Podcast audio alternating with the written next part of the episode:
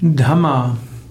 Dhamma spielt im Buddhismus eine entscheidende Rolle.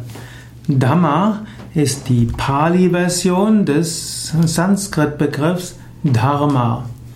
Dharma bedeutet das, was zusammenhält. Dharma kommt von Dri und Dri heißt zusammenhalten, halten.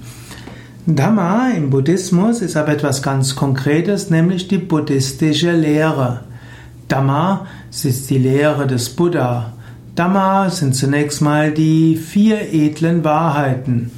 Und dann gehört zum Dhamma, ist Dhamma auch Teil der Zufluchtsformel.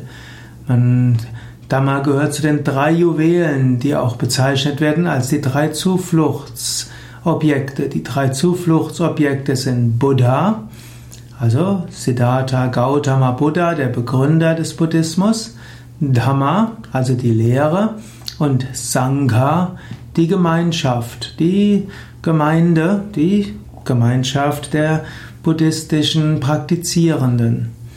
Und so ist Dhamma etwas ganz Konkretes, etwas ganz Klares, nämlich die Lehre des Buddha.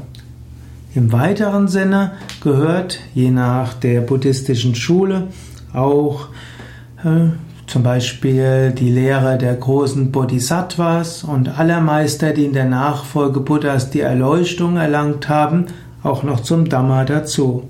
Im engeren Sinne, und so wird es vom Theravada-Buddhismus gesehen, ist nur die Lehre von Buddha besonders wichtig.